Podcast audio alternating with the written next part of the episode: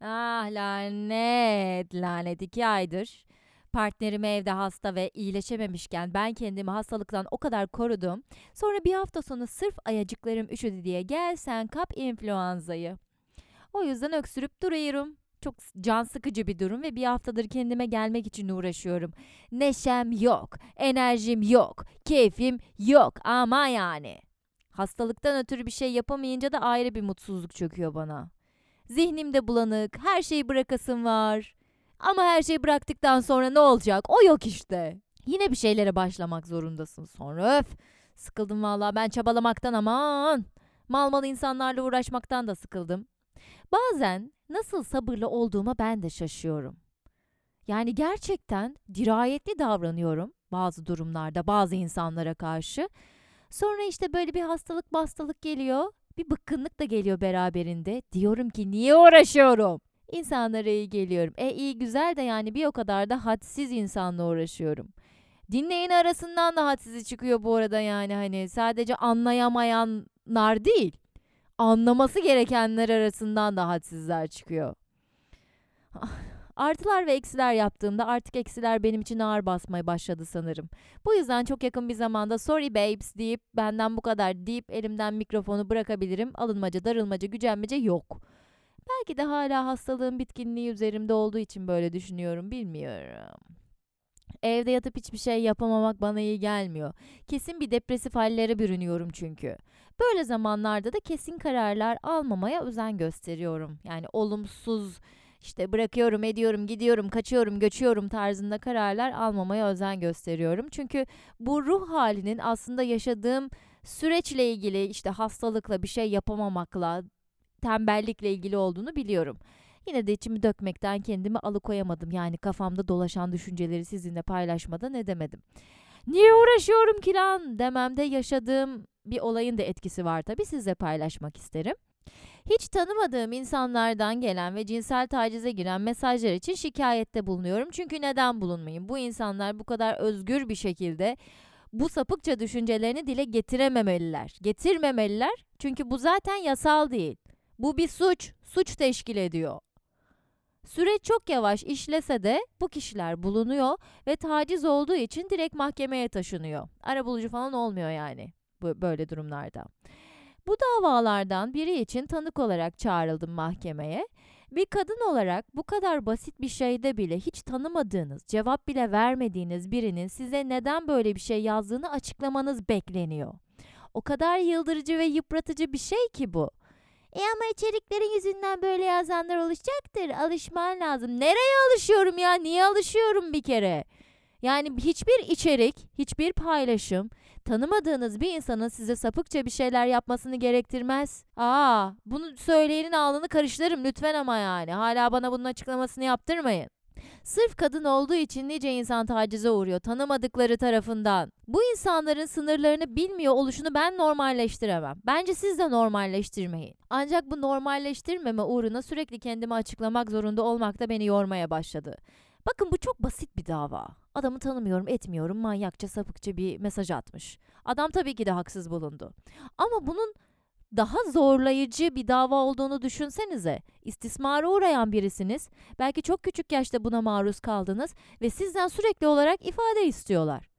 Gidiyorsun karakola ayrı ifade veriyorsun. Gidiyorsun mahkemede ayrı ifade veriyorsun. E dava uzarsa bir kere daha, bir kere daha. Aa. Tacize uğradığınızı kanıtlamanızı istiyorlar. Ortada kanıt varken. Tekrar sizin ağzınızdan duymak istiyorlar. Ne demiş sana? Bunu bir de soruyorlar mesela. Ne demiş? Ben niye el alemin sapıkça düşüncesini kendi ağzımdan çıkartıyorum ya? Niye ben bunu söylüyorum? Ha bir de neden bunu sana yaptı diye sormuyorlar mı? Ay o zaman gerçekten karşımdaki insanı gırtlaklayasım geliyor. Tüm bu kadını suçlayan ya da tacize uğrayan kişiyi suçlayan diye daha genel bir şekilde söyleyelim. E onu giymeseymiş, onu demeseymiş, zihniyetini yok etmek için uğraştığımı kendime hatırlatmak bana çok zor geliyor bazen. Yıldığımı, bittiğimi hissediyorum.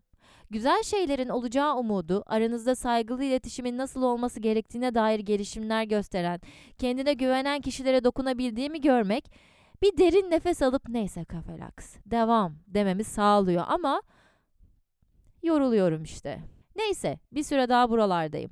En azından istismar karşısında nasıl davranmamız gerektiğini de öğrenene kadar, nasıl güçlü kalmamız gerektiğini birkaç kişiye daha fark ettirene kadar konuşacağım bakalım. Sonrasına bakarız artık görevimi tamamlayıp defolup giderim bu mecradan. Çünkü bence karşılığımı alamıyorum. Şu hastalığı tam olarak atlatıp beden hareketliliğime kavuşursam içsel olarak da kendime iyi gelmem daha kolay olacak. Bedeninizi meşgul etmediğinizde zihniniz kurup duruyor çünkü. Kendinizi başkalarıyla karşılaştırmaya başlıyorsunuz veya en kötüsü kendinizi kendi kafanızda kurduğunuz kendinize karşılaştırmaya başlıyorsunuz. Ulaşmak istediğiniz yere gelememiş olmak, yapmak istediklerinizi yapamamış olmak sizi dibe çekiyor. Kötü düşüncelerden kurtulmanın yolu hareketten geçiyor. Bir şeylerle uğraşmaktan. Kendinizi kendinizden korumak önemli. Günün sonunda baktığınızda çünkü size en çok zarar veren şey yine kendinizsiniz. Bunun için herkesin korunma yöntemi farklı tabii. Ben çoğunlukla işte danstır, yogadır böyle aktiviteleri tercih ediyorum. Kimisi için dışarı çıkıp arkadaşlarıyla konuşmak daha ön plandadır. Kimisi çizim yapar, kimisi kitap okur, kimisi temizlik yapar. Deneyerek bulacaksınız işte. Kafa sağlığı için seçebileceğiniz bir sürü yol var. Ancak cinsel yolla bulaşan hastalıklardan korunmak için yollar sınırlı ve de kısıtlı. Hadi gelin bakalım konuşalım neymiş bunlar?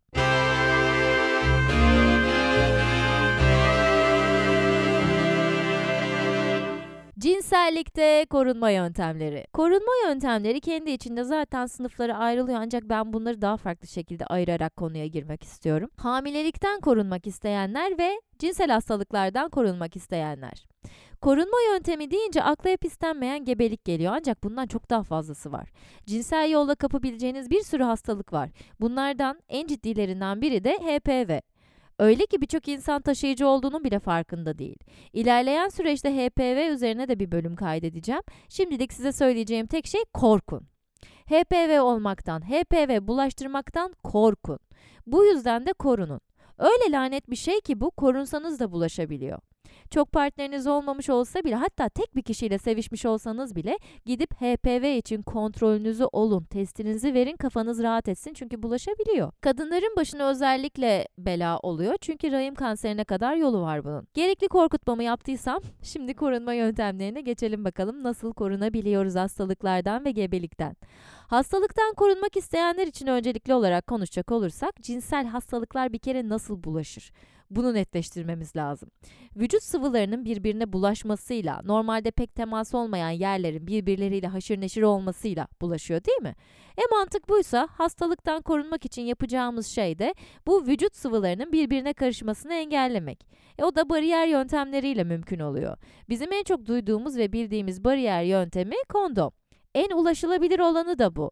Ya aslında erkek kondomu da diyebiliriz. Bu şekilde internette araştırdığınızda bulabilirsiniz. Ama penise takılan kondom diyelim. Çünkü vajina içine ya da anüse yerleştirilen kondomlar da var ama pek ulaşılabilir değil bunlar ve ben şu ana kadar denk gelmediğim için kullanmadım.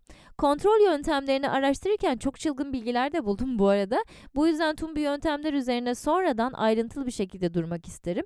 Şimdilik ihtiyacımız olan hap bilgileri alıp genel bilgimize edinelim istiyorum korunma yöntemleri üzerine. Daha sonradan kondomdur, doğum kontrol hapıdır bunlar için ayrı bölümler yayınlamayı düşünüyorum. İlk sezondaki bölümlerimden birinde kondom alma sorumluluğunun cinsiyetlere eşit olarak paylaştırılması gerektiğini söylemiştim. Sonraki podcastlerimde bu düşüncemin değiştiğini de belirttim. Korunma yöntemi olarak kondom sorumluluğunun sadece erkeklerde olmasını olması gerektiğini düşünüyorum hetero ilişkiler için konuşacak olursak. Neden? Çünkü kadın zaten her ay regl alıyor tamam mı? Bunun bir masrafını çekiyor. Ped masrafıdır, tampon masrafıdır. Sonra kanman bulaştı mı yani yeni don alınacak bunun masrafı var. E hadi çok ağrılı geçiyorsa bir de ağrı kesici. Yani sorry bros, kadınlardan daha fazla sorumluluk almanız gerekiyor bu konuda. Yine de kadınların da cüzdanında bir veya iki tane kondom olmasında fayda var. Hani böyle birden alevlenecek durumlar olursa eğer böyle durumlar karşısında hazırlıklı olmak, işi şansa bırakmamak için. Penise takılan kondom birçok kadında vajina girişinde şişme yapıyor lateks yapılı olduğu için ve enfeksiyon mantar riskini artırıyor. Bu durumda ne yapacağız peki? Lateksiz prezervatif alacağız. Gelelim vajina içine veya anüs içine takılan kondomlara. Ben araştırdığımda birçok çeşidini gördüm. Lea kalkanı mesela araştırmalarım arasında ismini sıklıkla duyduklarımdan. Ancak penise takılan gibi olanları da var. Bunların yani görüntüsü bunlara benziyor. Lea kalkanı biraz daha farklı.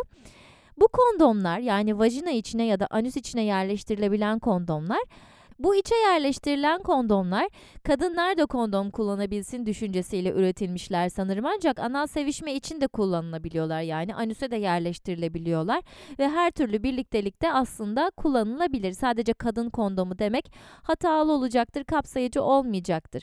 Başta düşündüğümde kadın kondomu diye kısaltmak işime gelmişti açıkçası benim de ama dediğim gibi çok kapsayıcı bir dil olmuyor bu. O yüzden iç kondom diyelim, içe takılan kondomlar diyelim. Fiyat olarak çok çok daha pahalı bu arada penise takılan kondomlardan. Ben piyasada bulamadım.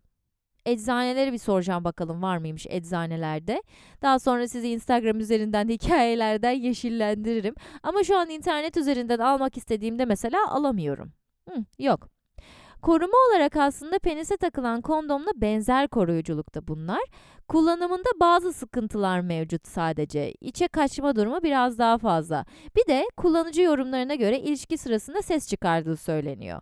Şöyle bir avantajı var ama lateks değil. Poliüretandan veya nitrilden üretiliyor. E bu yüzden de alerjen bir yapınız varsa kullanıma çok daha uygun. Onun dışında bir de avantajı şu. 8 saat önceden bunlar içe takılabiliyor. Ama şimdi iç kondomda şöyle bir durum var. Bir kadının bunu taktığını düşünürsek, kadın bunu takacak, vajinasından içe doğru yerleştirecek. Yani en derine de yerleştirebilmesi lazım çıkmaması için. Bir de penise takılan kondoma bakalım. Zaten dışarıda olan bir organ. Tepeden vıcık diye takı veriyorsun. Bence penise takılan kondomun kullanımı daha kolay. İçe takılan kondomlarda tutacak bir şey yok ucunda çünkü yani nereye klitorisine mi klipsleyeceksin? Sadece görüntüsüne bakarak benim mantığım oturtamadı. O nasıl içinden çıkmayacak ilişki sırasında, şiddetli bir ilişki sırasında mesela haşim bir ilişki sırasında git gel yapıyorsun, penetrasyondasın. Nasıl olacak? Yani ilişki sırasında ne yapacaksın? Don çekiştirir gibi çekiştirecek misin? Bilemedim. Kullanmak lazım işte nasıl olduğunu görmek için. Gerçekten o sırada duruyor mu, durmuyor mu? Na, ne yapıyor orada yani? Ama sanırım ben bunu denemek istemiyorum ya. Görüntüsü ve kullanımı itibariyle. Bu arada iç kondom daha fazla alan kapladığı için sil, uçuk gibi durumların bulaşmasını daha fazla önlüyor deniliyor uzmanlar tarafından. Özellikle HPV olanlar için çok daha tercih edilebilir gibi duruyor. Bu yüzden diyorum ki kendime ön yargılı yaklaşmamalısın Kafelax. Bir gün denemek için zihninde yer aç. Yani ömrümün sonuna kadar artık tek partnerli bir şekilde ilerlemeyi düşünüyorum ama belki ileride seks hayatımıza farklı deneyimler katmak istersek kocişimle. Bu yüzden ön yargılı olma Kafelax'cim no. ya yine de bilemiyorum ama ya. O git gel esnasında nasıl kaymadan duracak o şey? Pibisimize mi zam kılacağız kaymasın diye muşamba sermişiz gibi. En iyisi bulup denemek. Başka türlü olmayacak. İçe takılan kondomların nasıl takıldığına dair ayrıntılı videolar, fotoğraflar, resimler vesaire var da ilişki sırasında bunun içe kaçmasını engelleyecek ne yapabiliriz? Bununla alakalı bir şey bulamadım ben. Porno sektörü de böyle gerçekleri bize pek fazla sunmuyor biliyorsunuz ki. Niyeyse gerçekler çirkin geliyor porno sektöründe. O yüzden de gerçek bir seks yaşadığımızda hayal kırıklığına uğruyoruz pornolardaki gibi olmadığı için. Saçmalak. Neyse. Şöyle bir bilgiye denk geldim bu arada. Bu içe takılan kondomlarla ilgili olarak. Onun içerisinde ufak bir halka var. İç halka. Bu tam en derine sokulması gereken bir parça. Bunu şimdi dış halkası klitorise, iç halkası da penis başına denk geldiği için penetrasyon sırasında daha fazla uyarılma olabiliyor diyorlar. Bu biraz ilgimi çekti. O yüzden belki ön yargımı kırmak için bu bilgiden destek alabilirim. Ama kullanım yönünden biraz daha zor olduğu ve daha pahalı olduğu için yaygınlaşma gibi bir durumu şimdilik yok gibi duruyor. Yine de et ete değecek diyen erkek erkek zihniyet karşısında kendi korumasını kendi elinde olmasını isteyen bebişler için tercih edilebilir bir yöntem. Tabi bulabilirseniz. Kondom kullandığınız halde hastalık kapma, hamile kalma riskiniz var mı? Çok düşük ihtimallerde de olsa var. Aynı anda birden fazla korunma yöntemi kullanıyor olsanız da hamile kalma riskiniz var. Çünkü korunma yöntemlerinin hiçbiri size %100 garanti vermiyor. Bu yalan söylemek olur. Ya, Tabii çok çok düşük ihtimal hamile kalmanız mesela. İşte kondom yırtılmadığı sürece nasıl hamile kalacaksınız ki zaten ortada döllenecek bir şey yok. Ama yanlış takmışsındır, bir şekilde takarken tırnağın gelmiştir, minicik bir delik açılmıştır. E, bunlar olabilecek şeyler. Çok evamlıysanız o kondomu çıkardıktan sonra artık bir yerlerinden akıyor mu sızıyor mu bunu kontrol edeceksiniz. Gelelim diğer korunma yöntemlerine. Diğer korunma yöntemleri sizi cinsel hastalıklardan korumaz. Bunlar daha çok gebelikten korunma yöntemleri olarak bilinmeli bu yüzden. Tek eşli değilseniz aynı anda ya da farklı zamanlarda farklı insanlarla birlikte olabilme ihtimaliniz varsa ve oluyorsanız tercih edeceğiniz korunma yöntemi kondom olmalı. Sağlığınızı korumak önceliğiniz olmalı. Aranızda ne kadar güven oluşursa oluşsun, partnerinizden taşıma ihtimali olan hastalıkları öğrenmek için test yapmasını isteyebilirsiniz. Birçok kişi taşıyıcı olduğunu bile bilmiyor. Bilse de bunu partnerine söyleme zahmetine bile katlanmıyor çok ilginç bir şekilde. Bu yüzden özellikle yeni bir ilişkiye başladığınızda kondom kullanmanızı tavsiye edeceğim. Diğer korunma yöntemleri hetero ilişkiler için yapılmış ve çoğunlukla kadın bedeni üzerinden ilerliyor. Hormonal yöntemler olarak geçiyor bunlar. Yumurtaların döllenmesini önleyecek şekilde hormonları düzenliyor bu korunma yöntemleri ve baskılıyor. Vücudun doğal çalışma şeklini farklılaştıracak her yöntem ne kadar zararsız olursa olsun bana sakıncalıymış gibi geliyor. Belki vücut bu hormonal baskılamayı kısa sürede amorti edebiliyor ama bunlarla ilgili oluşabilecek negatif şeyleri kimse söylemeyince sanki bizden bir şeyler gizleniyormuş gibi geliyor. Bir de hormonal kontrol yöntemlerinin hepsinin kadınlar üzerinden olması benim ayrıca canımı sıkıyor. Ancak ne yapalım? Şu an elimizde bunlar var. Ay östrojenin baskılandı deyip paso hamilelik riskiyle mi dolaşacağız? Hayır tabii ki de. Elimizde neler olduğunu bilip bize hayat tarzımıza en uygun olan korunma yöntemini seçerek cinsel yaşantımızı yöneteceğiz. Bunu gebelikten korunmak için söylüyorum bu arada. Cinsel hastalıklardan korunmak istiyorsanız yönteminiz sadece kondom. Birazdan söyleyeceğim korunma yöntemleri sizi cinsel yolla bulaşan hastalıklardan korumaz diye kafanıza dikte etmek için yeniden bunun altını çizmek istedim ve devam ediyorum. Gelelim doğum kontrol haplarına. En çok tercih edilen korunma yöntemlerinden bir tanesi bu.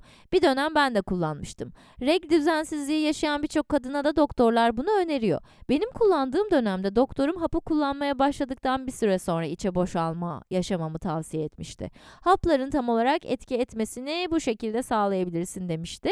Şimdi çok daha kısa sürede yapılabileceğini söylüyorlar ama ben bu konuda bir biraz evamlı olduğum için hap kullanmaya başlar başlamaz ''Aa gönder spermleri bebeğim içime'' diyemem.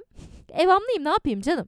Siz de benim gibi evamlıysanız en azından bir hafta düzenli kullandıktan sonra ilişki yaşamaya başlayabilirsiniz. Kafanız daha rahat olur. Bu tabii sağlık tavsiyesi değil kullanıcı yorumu. Gerek var mı peki böyle evham yapmaya? Araştırmalar çok da gerek olmadığını gösteriyor ama çok doğurgansınızdır belki ne bileyim haplar etki etmez hemen ya da o sırada başka bir ilaç kullanıyorsunuz kullanıyorsunuzdur. Etkinliğini azaltır falan. Bilemeyeceğim yani. Ben bu topa giremem. Evet hemen sikişin diyemem yani. Hayır ben bu sorumluluğu alamam. ben bu konularda devamlıyım canım sizi bilemiyorum o yüzden. 21 günlük ve 28 günlük farklı paketleri var bu hapların. İlk adet olduğunuz gün almaya başlıyorsunuz. 21, 21 gün olanda ve 21 gün aldıktan sonra 7 gün ara verip yeni reglinizi yaşayıp sonra yine aynı tempoda devam ediyorsunuz 7 gün sonra. 28 günlük olanda ara vermeden go go go bastır gitsin. Bu hapları her gün aynı saatte almanız etkinliğini artırıyor doğum kontrol haplarının. Ola ki unuttunuz eyvah ne yapacaksınız? E, alacaksınız bir kondom birkaç gün ekstra korumayla sevişeceksiniz sonra aynı şekilde devam. Senelerce kullanabileceğinize dair bazı doktorların yorumları mevcut. Birkaç farklı doktorun yorumunda işte bir senelik iki senelik kullanımdan sonra ara vermenin iyi olacağını söylemişti. Bunlara denk gelmiştim. Bu yorumlar herkes için her an geçerli olmayabilir. Bu yüzden kendi doktorunuza danışmanızı tavsiye ederim. Mümkünse birden fazla doktora danışın. Hazır haplardan bahsediyorken ertesi gün hapını da hemen ele almak istiyorum. Ertesi gün hapı genel olarak kabul edebileceğimiz bir korunma yöntemi olamaz çünkü sürekliliği yok. Birincil korunma yöntemi değil yani. Her ilişki sonrasında ertesi gün hapı alamazsınız. Bedeninizin ağzına sıçarsınız. Tabii ki ilk kullanımlarda gebeliği önlüyor ancak bu hapı kullanmak için kısıtlı hakkınız var. Ne kadar sık kullanırsanız etkisi de o kadar azalır. Yani çok acil durumlarda kullanmanız gerekiyor. Hayatım boyunca ben 3 veya 4 kere kullanmışımdır ve her kullandığımda bir sonraki regl döngüm berbat geçti ve inanılmaz kasık ağrısı yaşadım. Ekstra sinirli oldum. Eğer zorda değilseniz, sırf aman ek önlem olsun diyorsanız kullanmanızı tavsiye etmem. Onun yerine ek önlem olarak baştan önleminizi alın ve kondom kullanın. Ertesi gün hapını masum bir şekilde diğer korunma yöntemlerinin arasında sıralamanın insanları yanlış yönlendireceğini düşündüğüm için ben bunun bir korunma yöntemi olarak sıralanmasını, nitelendirilmesini istemiyorum açıkçası. Hele de kendi sorumluluğunu alamayan bir erkek için ek güvence oluşturabilecek bir şeyse bu. Adam hem korunmak istemiyor, kondom kullanmıyor Geri çekmeyi de başaramıyor. Sonra e hadi ertesi gün. Ya sen bu kadının seks geçmişini bilmiyorsun. Belki önceden ertesi gün hapı kullanmak zorunda olduğu başka bir süreç yaşadı. Senin bencilliğini bu kadın çekmek zorunda mı?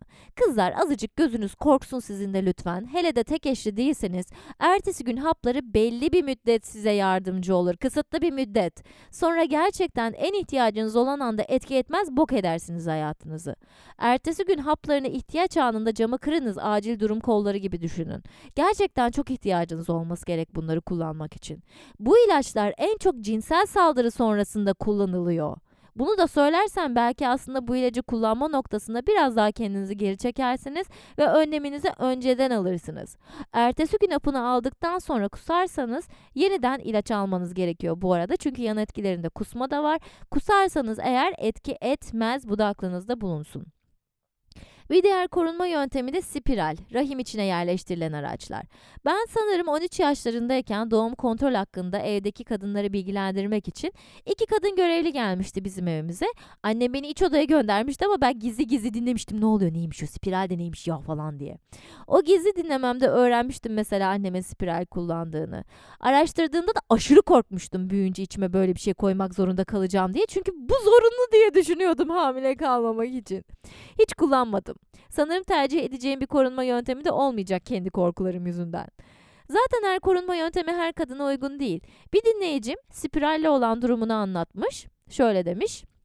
Kendisi uzunca bir süre kullanmış, gayet de memnun kalmış ancak sonra talihsiz bir şekilde spiral içinde kırılmış ve yumurtalığına saplanmış. Bu da iltihap ve enfeksiyona sebep olmuş. Ateş, terleme ve şiddetli mesane ağrısıyla uyanınca da bir gün gittiği kontrolde ortaya çıkmış bu durum. Spiralin içinde kırıldığı yani ve 3 ay boyunca fark edilmemiş kırıldığı. Şu an mesela bu dinleyicim için artık spiral kullanılabilir bir doğum kontrol yöntemi değil oh rahat sevişebilirim diyebilirsiniz ancak kontrollerinizi de ihmal etmeyin. Spiraller uzun süre hiç müdahale etmeden dokunmadan kullanabileceğimiz doğum kontrol yöntemleri arasında yer alıyor. 3 sene ile 8 sene arasında değişenler var ve 10 sene kullanılabilenler de var. Bunlar içeriğine göre değişkenlik gösteriyor. İki farklı spiral kullanımı var çünkü. Bir tanesi bakır olanlar, bir tanesi de hormonlarınızı düzenleyenler. Yani büyük rahatlık kadın için ancak düzenli kontrol şartıyla. Bu yöntemlerin size nasıl koruma sağladığını ve nasıl etki ettiğini ileride teker teker ele alacağım için şu an üstün körü geçiyorum.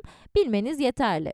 Bu kadar fazla korunma yöntemi varken hepsinin ince ayrıntılarını tek bir bölümde verecek kafam yok çünkü yani benim. Çok fazla makale var, çok fazla araştırma var bunlarla ilgili olarak. O yüzden en genel bilgiyi verelim. Siz de bu bilgiler doğrultusunda araştırırsınız kafanıza yatanları. Ona göre kendi doğum kontrol yönteminizi seçebilirsiniz. Daha sonra rahatça inceleyeceğiz adım adım. Bir diğer doğum kontrol yöntemi de korunma iğneleri. Bunlar aylık veya 3 aylık olarak uygulanabiliyor. Eğer doğum kontrol hapı almayı unutanlardansanız bu enjeksiyonu tercih edebilirsiniz. Kendi kendinize yapamıyorsunuz tabii ki bu iğneleri. Gideceksiniz sağlık ocağına adet döneminizin ilk 5 gününde yaptıracaksınız iğnenizi. Normalde bu yöntemlerden ücretsiz olarak yararlanabiliyor olmamız gerekiyor ama ne yazık ki çoğu sağlık merkezinde bulunmuyor bunlar. Zor bulunuyor. Çalışan kadın için bu iğne yöntemi bana külfet gibi geliyor mesela ama. Düşünsene işe gitmek için sabah 7'de yola çıkman gerekiyor ancak regl oldun, iğne vaktin geldi. O hafta bir gün işten yarım gün izin alman gerekecek illaki. Fabrikada çalışıyorsa bu kişi ya iznini tam gün olarak alacak ya da fabrikaya kendi imkanlarıyla gidecek sonra. Fabrikaların organize sanayilerde olduğunu düşünürsek de buralara ulaşım da o kadar kolay olmuyor. Ekstra külfet yani. Doktor rapor verse tek bir enjeksiyon için bir gün rapor yazılabiliyor mu mesela bilmiyorum. Ancak doğum kontrol yöntemi olarak olarak enjeksiyonu tercih etmeyen diğer kadın çalışanlarda da şu düşünce oluşabilir. Ben enayi miyim spiral taktırdım ve işimin başındayım yani. Bu her ay her ay böyle izin mi alacak diye düşünülebilir. Doğum kontrol yöntemlerini her kadın için kullanılabilir hale getirecek hizmeti oluşturmak şu anın düzeninde çok zor ancak çözülecekler arasında yerini alabilir bence kafamızın bir köşesinde. Doğum kontrol için bir diğer yöntem de implantlar. Bunlar kolunuzun iç kısmına yerleştiriliyor ufak bir cerrahi müdahaleyle ve 3 sene boyunca da etkili oluyor. Sizi istenmeyen hamilelikten koruyor. Birkaç sene içinde doğurmayı düşünmüyor olsaydım sanırım benim tercih edeceğim yöntem bu olurdu. Bir de sanırım biraz daha fantastik filmlerdeki uygulamalara benzediği için kendimi bir süre cyborg gibi hissederdim. Saçma bir şekilde hoşuma giderdi bu. Ve fantastik koruma yöntemlerinden bir diğeri geliyor o da doğum kontrol bantları. Bu bantların uygulaması da haplara benziyor. Yapıştırıyorsunuz karnınıza veya kalçanıza, sırtınıza veya kürek kemiğinize ya da alnınızın ortasına. Şaka şaka. Alnınızın ortasına değil de kolunuzun üst kısmına falan yapıştırıyorsunuz. 7 gün boyunca orada bekliyor. 8. günde çıkartıyorsunuz bunu, yeni bant takıyorsunuz. Böyle 3 hafta geçirdikten sonra 4. haftayı da bantsız geçiriyorsunuz. Bu sırada ama koruması devam ediyor. Sonra yine aynı şekilde devam. 90 kilo üstündeki kadınlar için pek güvenilir olmadığı söyleniyor bu bant yönteminin. Bir de sürekli bir yerlerinizde bir şey yapışık halde dolaşmak ne kadar hoşunuza gider bilemiyorum. Gebelik önleyici bantı öyle gidip kafanıza göre alamıyorsunuz tabii. Doktorunuza yazdırmanız gerekiyor. Bu da yine biraz uğraştırıcı yani. Yine bir git gel mesaisi yapmanız gerekiyor. Reçeteyle verilen bir kontrol yöntemi daha buldum makalelerden birinde bu arada. O da vajinal halka olarak geçiyor. Görünüş olarak bu bahsettiğimiz içe yerleştirilen kondomlara benziyor ama bunun farkı 3 hafta boyunca çıkarmadan kullanılabilir olması. Eğer sık vajinal enfeksiyon yaşıyorsanız size uygun değil tabii ki de bu yöntem. O yüzden de doktor kontrolüyle reçeteyle veriliyor ya. Ve sanırım bizim %70'imize de uygun değil sırf vajinal enfeksiyon yüzünden. Bir de vajinal sünger diye bir şey var. Ülkemizde pek yaygın değil. Hatta yok sanırım ülkemizde. Hiç görmedim ben. Olduğundan şüpheliyim. Anlatalım ama bu nasıl işe yarıyor bilelim en azından. Cinsel ilişkiden önce vajine içine yerleştiriliyor bu sünger ve 24 saat boyunca koruma sağlıyor. Bu süngerin içinde sperm öldürücü bir madde var o da döllenmeyi engelliyor. Spermleri öldürüyor yumurtalığınıza ulaşamadan yani. Doktora danışmadan ama kesinlikle kullanılmaması gereken yöntem çünkü içinize bir şey yerleştiriyorsunuz. Salgılanan maddeye alerjiniz var mı yok mu bunun tespit edilmesi lazım. E bir de idrar yolu enfeksiyonu geçmişiniz varsa o zaman olmaz. Olmaz. Bu süngeri ilişki üzerinden 6 saat geçmeden de çıkarmamanız gerekiyor yoksa gebelik riski artıyor. Ben mantar enfeksiyonunun tedavisinde bile o minik fitilleri içime sokmaya alışana kadar çok zorlanmıştım. Bu yüzden benim için uygulanabilecek, kullanılabilecek yöntemler değil bu içe sokulan şeyler. Bu sünger kullanımı Sex and the City ve Seinfeld gibi dizilerde de işlenen bir konu bu arada. Yani yurt dışında çok önceki zamanlarda bile açıkça dile getirilebilen yöntemlerdi bunlar. Ama bizde hala neyin ne olduğunu bilmiyoruz. Ülkemize getirilmemiş yöntemler var. Belki ülkemizdeki insanların cahilliği yüzünden kullanılabilir kullanabilir olduğumuzu pek düşünmedikleri için getirmiyorlardır bilmiyorum ama var yani böyle yöntemler. Bu vajinal süngerleri içinizden çıkartmak için yine kend, bir kendinizi parmaklamanız gerekiyor derinden derinden. O yüzden yok yani ben, ben benlik bir şey değil. Yapabilenlere helal olsun diye bakmadan edemiyorum ama. Şimdi bu vajinal sünger de cinsel yolla bulaşan hastalıkların önüne geçmiyor bu arada. Tekrar altını çizelim. Sadece ve sadece kondomun koruyuculuğu var cinsel yolla bulaşan hastalıkların engellenmesinde. Beyninize kazıyacağım bunu. Ee, bu arada fitil demişken benim de yeni öğrendiğim bir yöntem söyleyeceğim size. Araştırırken buldum. O da içerisinde spermisit içeren fitiller. Birliktelik öncesinde kadın vajinaya bir fitil yerleştiriyor ve bu hamilelik riskini azaltıyor. Ancak diğer korunma yöntemlerine göre koruması çok daha düşük olduğu için pek tercih edilmiyor. Vajinal süngerdeki gibi spermi öldüren şey de bu spermisit. Bu spermisitler fitil şeklinde olabiliyor, jel veya krem şeklinde de olabiliyor. Kadınlar için bu kadar fazla doğum kontrol yöntemi varken erkekler için kondom dışında hormonal bir yöntem yok mudur peki? Maalesef uygulanabilir yok. Bunun çalışmaları devam ediyor ancak niyeyse henüz bulunabilmiş değil. Tıp, bilim bu kadar ilerlemişken bunun hala bulunamamış olması da biraz garip geliyor ama neyse. Aslında at gözlüğü takmış gibi tek bir açıdan bakarak böyle bir yorum yapmış bulundum ya.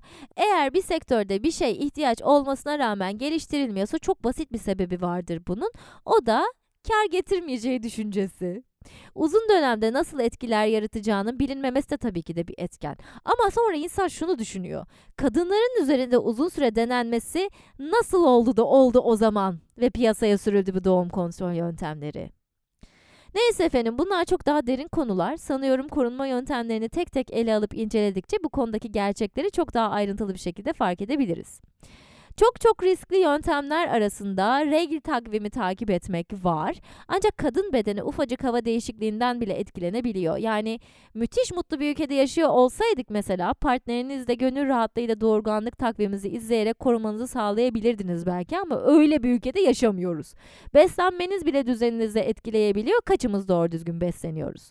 Ülkemizdeki baskılamayı göz önünde bulundurduğumuzda da eğer evli değilseniz ve çocuk düşünmüyorsanız doğurganlık takvimini takip edin ederek korunmanızı tavsiye etmem. Kendini geri çekme yöntemi var bir de. Her yöntemde olduğu gibi boşalmadan önce kendinizi geri çekseniz de hamilelik yaşama riskiniz var. Yani hiçbir yöntem sizi %100 korumuyor. En kapsamlı koruma sağlayan yöntem bile %99.8. Bu gözünüzü korkutmasın ama lütfen. Sevişmekten korkmayın. Önleminizi alın. Tek eşli bir hayat sürmüyorsanız tercih edeceğiniz yöntem de lütfen kondom olsun. Artık biz çocuk mocuk düşünmüyoruz diyorsanız da cerrahi yöntemleri tercih edebilirsiniz.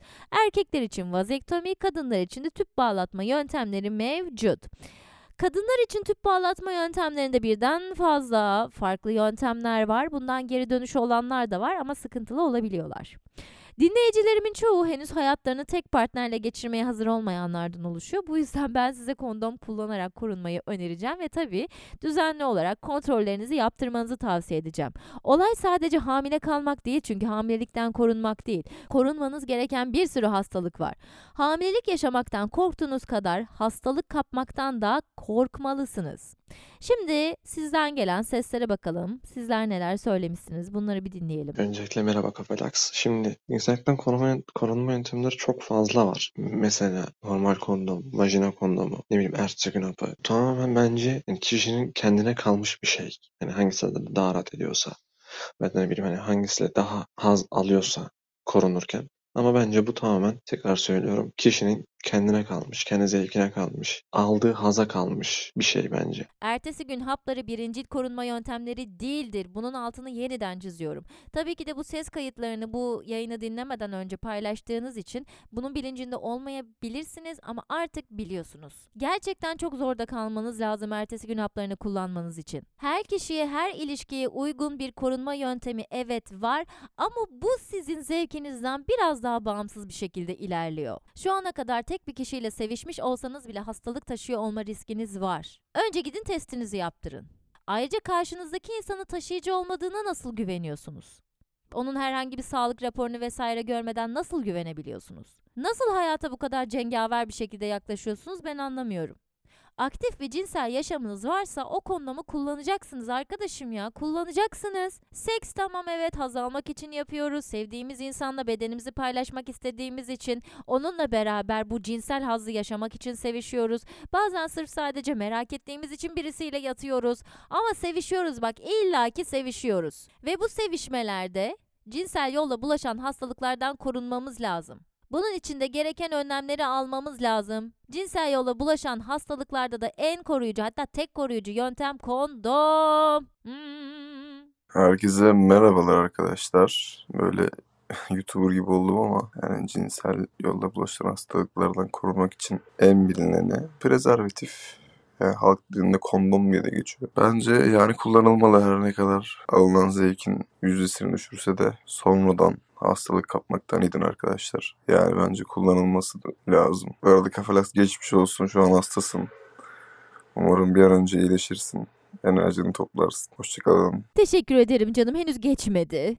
Ama gerçekten e, motive etti bu geçmiş olsun dileğin. Düzeleceğiz inşallah be. Ayrıca seni yerim. Gerçekten seni yerim. Teşekkür ederim hem cinslerine bu konuda seslendiğin için. İlerleyen zamanlarda sadece kondom üzerine yapacağımız bölümde de siz erkeklerin özellikle kondom kullandığınız zamanlarda nasıl daha çok zevk almanızı sağlayabilirsiniz? Sizin taktikleriniz, yöntemleriniz nelerdir? Kondoma nasıl alışabilirsiniz? Bunları da konuşacağız, ele alacağız. Merak etmeyin. Çünkü ben bu konuda yeterli bir bilgiye sahip değilim. Çünkü penisim yok yani. Deneyimleyemiyorum. Nasıl olabilir, nasıl olmaz? Hangi markaları tercih edebilirsiniz? prezervatif alırken nelere dikkat etmeniz gerekiyor? Bizimle bilgilerinizi paylaşırsanız öyle bir bölümde yapacağız yakın zamanda merak etmeyin. Bu arada kondom halk dilinde mi ya? Benim için mesela prezervatif daha çok halk dilinde kullanılıyordu. Kondomu ben sonradan öğrendim. İlk bildiğim benim prezervatif ismiydi. Değişik. Prezervatif eşittir kondom bu arada yani böyle düşünelim. Kondom, her eve kondom, dünyaya kondom. Çok isabetli bir şarkıymış bu arada. Daha çok yayılması gerekiyormuş bu şarkının. Öncelikle çok seviliyorsun tatlışım. İyi ki varsın. Benim bildiğim doğum kontrol hapları var. Prezervatifler var. Ria var ve ertesi gün hap var. Ertesi gün hapının kadınlar için e, çok sıkıntılı olduğunu biliyorum. Yılda iki kere falan kullanılması gerekiyor benim bildiğim ve e, maksimum. Ve hani çok zoruna kalınmadıkça kullanılmamalı. Prezervatifler çok daha sık kullanılıyor. Çünkü yani sürekli ve düzenli ilişkisi olmayan insanlar için birebir daha konforlu. Dediğim gibi kadınların hormonlarını falan filan kötü etkileyecek bir şey yok. Onun haricinde doğum kontrol haplarının ben açıkçası sağlıksız veya sağlıklı olduğu ile bir sürü bir sürü şey duydum. O yüzden kullanmadım da bilmiyorum. O konuda bilgi sahibi olmak isterim. İlaçlı riyalarında birçok virüsten, işte hastalıktan falan koruyucu etkisi olduğunu biliyorum.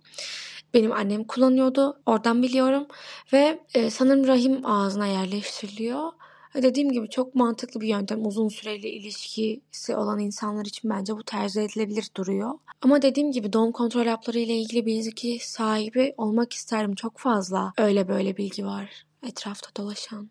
Bu dinleyicimin ri olarak bahsettiği korunma yöntemi spiral. Bizim de az önce bahsetmiş olduklarımızdan. Uzun süre koruma sağlıyor. Özellikle evli çiftlerde kadınlar bunu tercih ediyorlar. Her yöntemin sıkıntılı yönleri var. Mesela spiral kullanan bir dinleyicimin hikayesini anlatmıştım size. Ama kimisi de hiç sıkıntı yaşamıyor.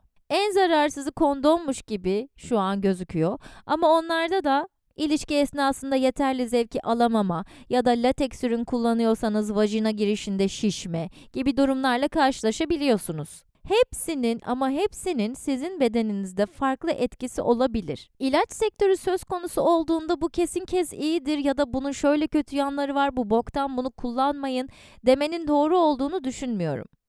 Doğum kontrol haplarının kullanımının sakıncalı olduğuna dair bir şeyler duymuş olabilirsiniz ama doğum kontrol haplarının çalışma şekli sizin belli başlı hormonlarınızı baskılamak üzerine. Spirallerde de iki yöntem var dedik. Bu yöntemlerden bir tanesi de yine sizin hormonlarınızı düzenliyor ve hamile kalmanızı engelliyor. Çalışma mantığına temelde baktığınızda aynı yani bant da kullansanız, enjeksiyon da kullansanız hormonlarınızla alakalı bir işlemler yapıyor yani bu şeyler. Burada size düşen görev bedeninize en uygun olan korunma yöntemini seçmek ama bu gebelikten korunmak için seçeceğiniz yöntem olmalı bu bahsettiklerim.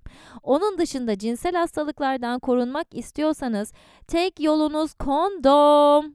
Doğum kontrol hapları ile ilgili olarak yapacağımız başka özel bir bölümde de doğum kontrol hapını kullananlar, bu konuda herhangi sıkıntı yaşayanlar ya da çok memnun olanlar bunların yorumlarını da özel olarak paylaşacağız zaten. O bir kenarda cebimizde dursun. Genel hatlarıyla hastalıklardan nasıl korunabiliriz cinsellikte ve istenmeyen gebelikten nasıl korunabiliriz? Bunlarla ilgili bilgiler edindik. Daha sonra dediğim gibi bunların ayrıntısına da gireceğiz. Şimdilik bilmemiz gereken esas nokta eğer tek partnerli değilsek ve uzun süre bu tek partnerliliği sürdürmek istemiyorsak, onu da geçtim. Partnerimizi ufacık bir noktada dahi güvensizlik hissediyorsak, cinsel yolla bulaşan hastalıkların önüne geçmek için kondomla korunacağız. Kondom kullanmayı sevmiyorsanız da size şöyle bir seçenek sunabilirim. İlişkilerinizde kullanılmak üzere belli bir müddet kondom kullanın ama ve partnerinizden güncel sağlık raporu isteyin hastalık taşımadığına dair ve tabii siz de hastalık raporunu göstereceksiniz bu partnerinize. Eğer korunmak istemiyorsanız, kondom kullanmak istemiyorsanız eşeğinizi sağlam kazığa bağlayın. Kendinizin de sağlıklı olduğunuzu ispatlayın. Karşı tarafında sağlıklı olduğu ispatlansın. Ondan sonra artık bir ilişkiyi nasıl ilerletecekseniz, hangi kontrol yöntemini kullanacaksanız o şekilde ilerleyin. İlle de ben kondom kullanmam, buna hayatta alışamam diyorsanız. Hayatınızdaki insana güvenmek için bir müddet süre geçmesi gerekiyor. Bazı şeylere sabretmeniz gerekiyor. Sonrasında çilesini çekmemek için bebişlerim. Lütfen kulağınıza küpe olsun bunlarda. Bu yayınlık benden bu kadar. Seviyorum sizleri. Yeniden daha sonraki ilerleyen bölümlerde ve umarım artık tamamen düzelmiş bir şekilde konuşma aralarında öksürüğümü tutmak zorunda kalmadan yeni bölümde görüşürüz. Öptüm sizi. Bay bay.